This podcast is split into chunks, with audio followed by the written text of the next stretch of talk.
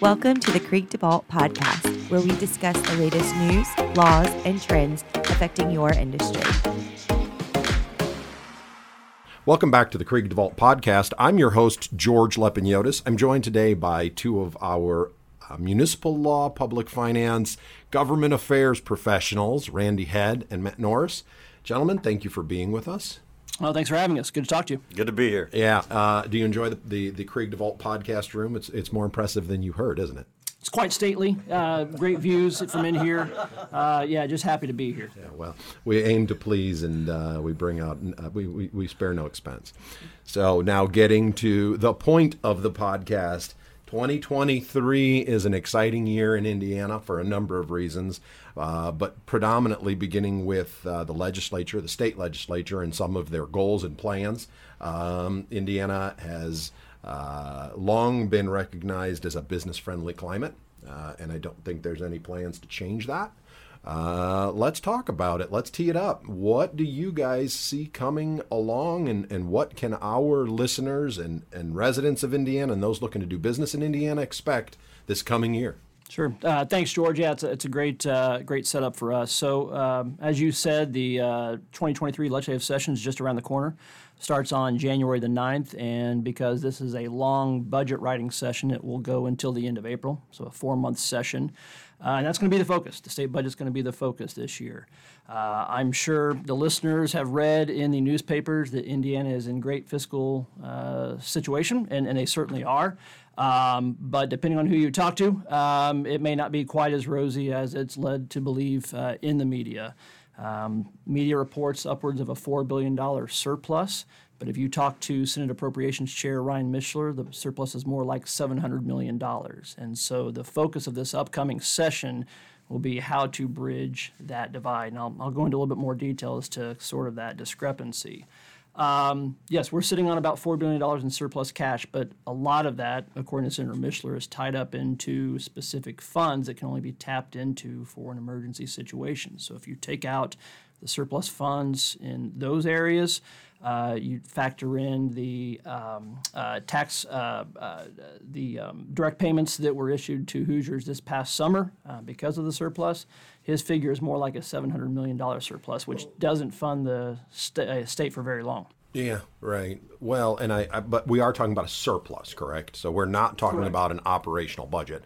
We are talking about money left over. That's correct. So, um, let's start with that basic concept. Whether it's 700 million or 4 billion, which is a drastic disparity, uh, it's a, a, long shot better than some states. Correct. Correct. That are routinely operating at, at, at deficits. What do you think it is about Indiana and our legislature that makes that a possibility? Well, part of it's the constitutional provision in our state document that says we've got to have a balanced budget. Uh, and part of that is a commitment uh, by legislators. Uh, when you come in as a freshman, they tell you this is how it's going to be and it becomes very important that we're going to have an honestly balanced budget and we're going to keep a reserve so that if there was a financial emergency, we could run the state. Uh, when I was in the state senate, I think we could run the state six weeks uh, on the, the reserve uh, that we kept. Uh, and, and budget writers uh, and people who aren't budget writers are very committed to, to those kinds of concepts. Well, Randy, I think it's great that, that first off, I think it's great that you're part of our firm. I think uh, I think you're a welcome addition. But let's talk a little bit about behind the scenes and behind the curtain and uh, you know, I've heard, you've heard the saying, you don't want to watch the sausage be made, you just want to eat it. But um, what does that process look like as a state legislature when they're sitting down to look at their budgets? I mean, we heard Senator Mishler thinks that it's really $3.3 billion off. That's a big disparity, but is there, generally speaking, consensus uh, Gener- generally, there is. Now, what Mishler's saying is that look, we've got to take 51% or more of that budget and spend it on K through 12. We've got to spend a big chunk on, on Medicare and Medicaid. Mm-hmm. Uh, you know, there, there are other entitlement programs that, that are going to be in the budget. Uh, and so when people come to him and say, well, we've got all this extra money, we can spend it on my pet project, his answer is, well, no, we have to be careful. And we don't know how much more income we're going to keep getting. We've had uh, some quarters where we've taken in more money than uh, than was predicted. Uh, we had a recent quarter where we took in less than was predicted. Yeah. So as, as the budget writer, uh, Mishler and the newly appointed uh, Representative Jeff Thompson, head of the Ways and Means Committee in the House, uh, I think are going to be very conservative when they when they go about their business. Yeah. Well, and I think that. Um, that's probably as as you have said, that's par for the course here in Indiana. Right, and people are people are into it. The the people on those committees, uh, people around those committees, people who want things, Yeah. legislators who want things. We're all policy nerds, so we like to watch the sausage being made. And the, the, I think your question was, what's the process like? The process is the governor sends over a proposal. Uh, the House deals with it first, and they change it, and they send it to the Senate, and, and the Senate uh, takes testimony and changes it more, and then the House and the Senate have to negotiate and agree. Uh, so both sides go in knowing they're not going to get everything that they want, and they both agree to trim things from each other's budget in order to have an honestly balanced budget with, with a, a large surplus. A large, well, they'll, they're going to call it a reserve. If we call it a surplus, that means we want to spend some of that money. When they call it a reserve, they're saying we want to keep some of that money and don't spend it. Well, and it's funny because as um, I think attorneys, lawyers, people that go to law school learn pretty early on in that process. And I remember this from my first year that the government's purpose is not necessarily to make a profit. Government's purpose is to solve problems that no one else can or is willing to solve, right? Right. Um, maintaining order, uh, maintaining the police power, um, keeping society moving at times when everyone might be in, in, in difficult straits is philosophically is a is a surplus of that amount whether it's 700 million or 4 billion is a surplus of that amount a smart idea Well, it sort of depends on your perspective. Um, if you are a more conservative Republican, they think that, yeah, the surplus is a good idea because there's going to be an economic downturn at some point in time. We may be heading towards that right now. Um, it, it's, it's great to have that surplus when times are good because then you can talk about pet projects and spending on this, that, or the other. And we'll talk about some of the initiatives that will be introduced this upcoming session. Um, but at the same time, you're always worried about the economic downturn. And the last thing you want to do is to raise taxes on folks when they're already hurting because of the economy. yeah yeah no that's exactly right there is that tax burden and that is the unfortunate part of running a government so let's get on with it. Now that we've talked about the philosophy let's talk about the 2023 session and some of the proposals that are up at the uh, state house. Randy I, I guess i'll i'll start with you. What what are you thinking? Well, a couple of uh, projects that are in the works to, to spend down some of that reserve or that surplus uh, are the uh, Governor's Commission recommendation uh, for public health and, and local health departments. And there's also a behavioral health commission that's met and has some uh, substantial recommendations for how to improve our mental health system. Uh, and both those proposals are very expensive. Uh, and, and for policy wonks, they're fascinating, utterly fascinating about how to go about improving uh, Hoosiers' lives in, uh, in those two areas. Well, and those are two areas that I think nationally and probably globally uh, are, are getting a lot of attention, especially mental health. Um, what does that cost? It, it it's all going to depend on what they want to do. What what do the legislatures um, what do the legislators want to do? What do they decide? Typically, someone will come with a proposal that, that's going to be wildly expensive, and the legislators know that they're going to trim it down. So I don't want to commit to what the cost is going to be. uh, but they're talking about uh, more mental health courts. Uh, they're talking about moving uh, to a community uh, mental health behavioral centers. Uh, for people who commit crimes but are diagnosed with a mental illness and found to be incompetent or found to be legally insane, meaning they weren't capable of understanding what they did was wrong.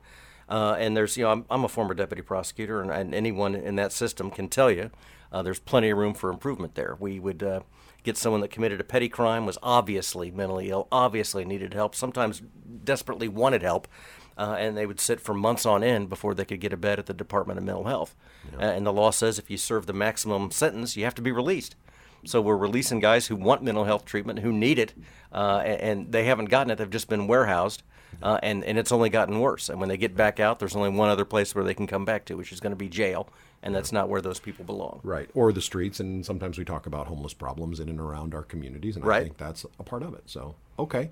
Um, so, spoken like a true legislator, like a true senator. Thank you, Senator. Now, was that good or bad? I'm not No, sure. it was very good. It was very good. but you, you did not commit any dollar sign to any of those programs. All right, So- my mom's texting me. She says I'm doing fine. Okay, awesome. Um, what else? What what what else is on the agenda for the legislature? You're, you're going to hear a lot about education this year. Um, as Randy said earlier, it's 51% of our budget, so naturally in a budget session, there's a lot of focus on education. But Speaker Todd Houston from Fishers has already come out, and he has an education background, both personally and uh, professionally. Um, he wants to look at K through 12 education to see if it's really serving the needs of Hoosiers and preparing uh, children for for the workforce of the future. So you're going to see a lot of focus on whether or not our current K through 12 educational system fits for the future economy. And what I mean by that is, are we focusing on some of the vocational uh, um, educational opportunities. Uh, he has said, you know, does every student need to take calculus in high school? Probably not. Should we be focused more on some of those vocational aspects? And then tooling that, pairing that with our higher education system as well, because we rank very low when it comes to students graduating K through 12 going on to higher education. Well, I'm going to date myself, but I do recall a time when I was younger where uh, technology, vocational education, even such basic things as wood shop or metal shop were part of that K through 12 education. And as time has gone on, they seem to have lost favor in our public school systems.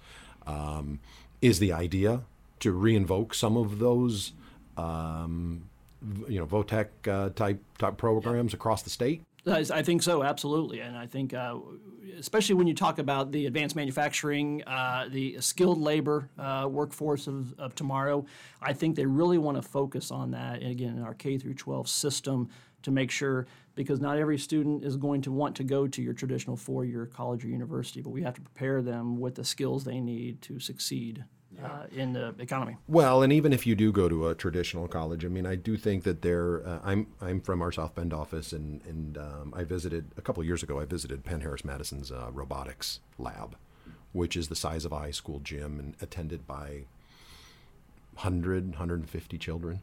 Um, those kids are probably largely going to go to college, but what a leg up to come out of school knowing how to build a robot and have it take a ball and put it in a hoop. Uh, you know, they were simple tasks that the robots were completing, but they were robots completing tasks, which uh, I I'm gonna guess. I don't know what Randy does uh, for fun, but I'm gonna guess none of the three of us could do. So uh, Nope. already a Fair, fair assumption. yeah a leg up uh, for these kids. So what a great idea.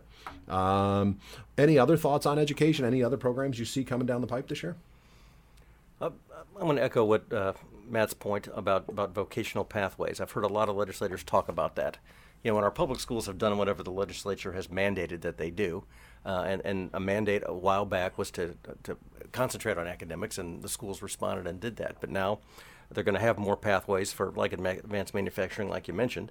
I was able to visit uh, Representative Goodrich uh, at his firm, Gaylor Electric, and they started a high school in that firm uh, for, for kids get academic uh, half the day, another half the day, they're filling orders and, and creating products that are going out the door uh, to customers, and then they can get a job there.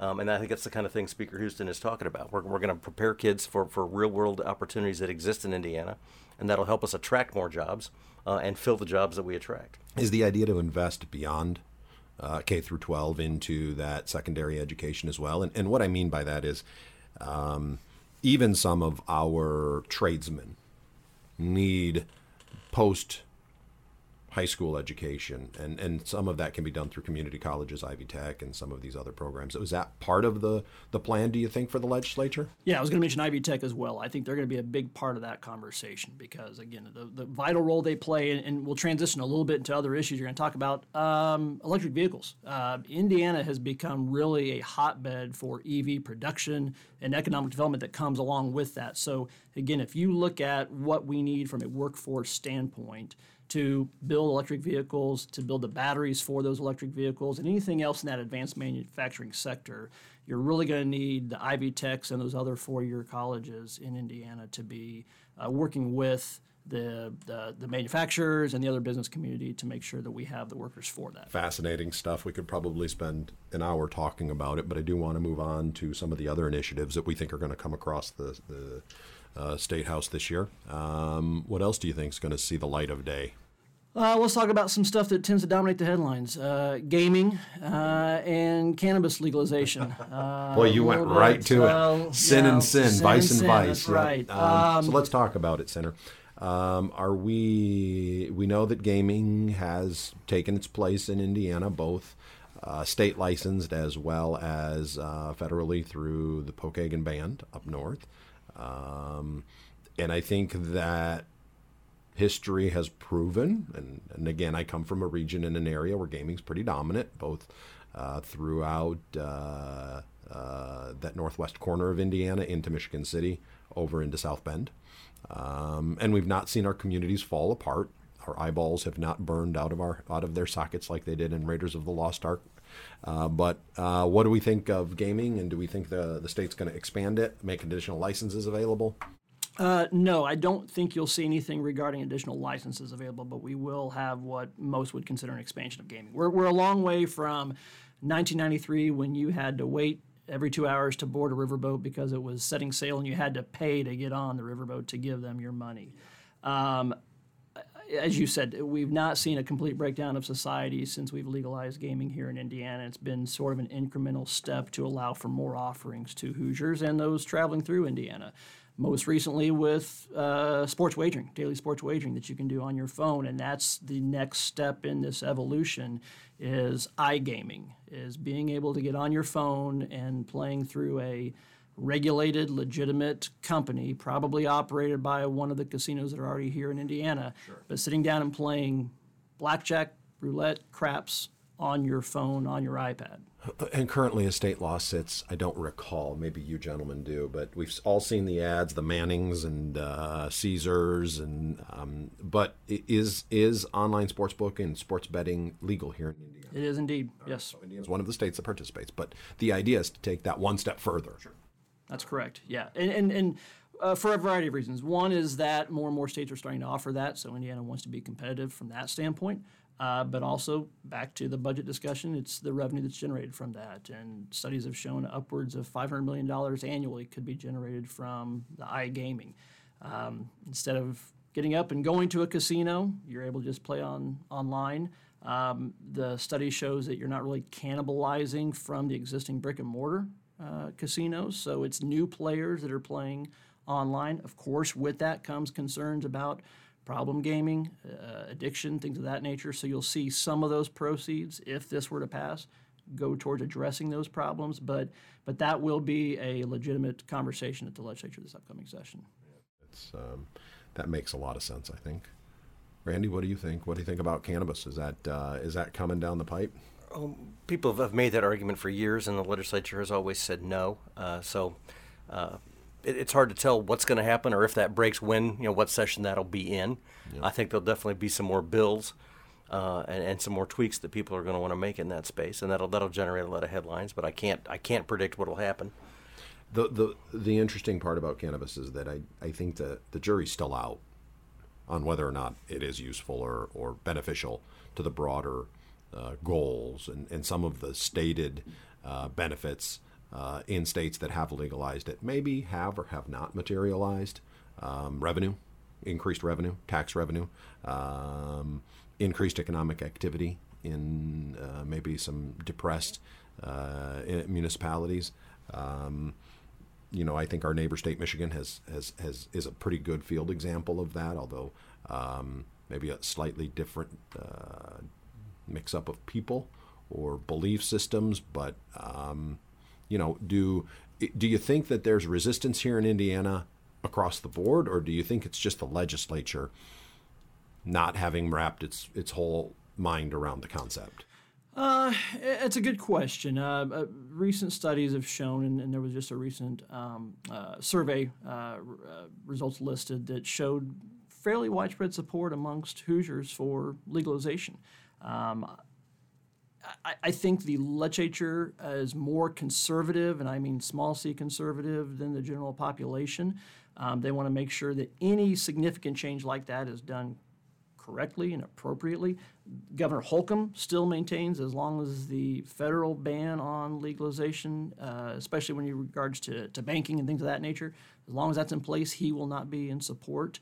So he, you know, talking about the governor for just a second, this will be his last budget session. He's got two years left before he's term limited and can't run again, but he still has the bully pulpit, and what he says still still commands a significant amount of weight amongst the legislature. Is that the case? I mean, I think of uh, you know the phrase "lame duck," right? Um, but he has not, in fact, suffered from some of those.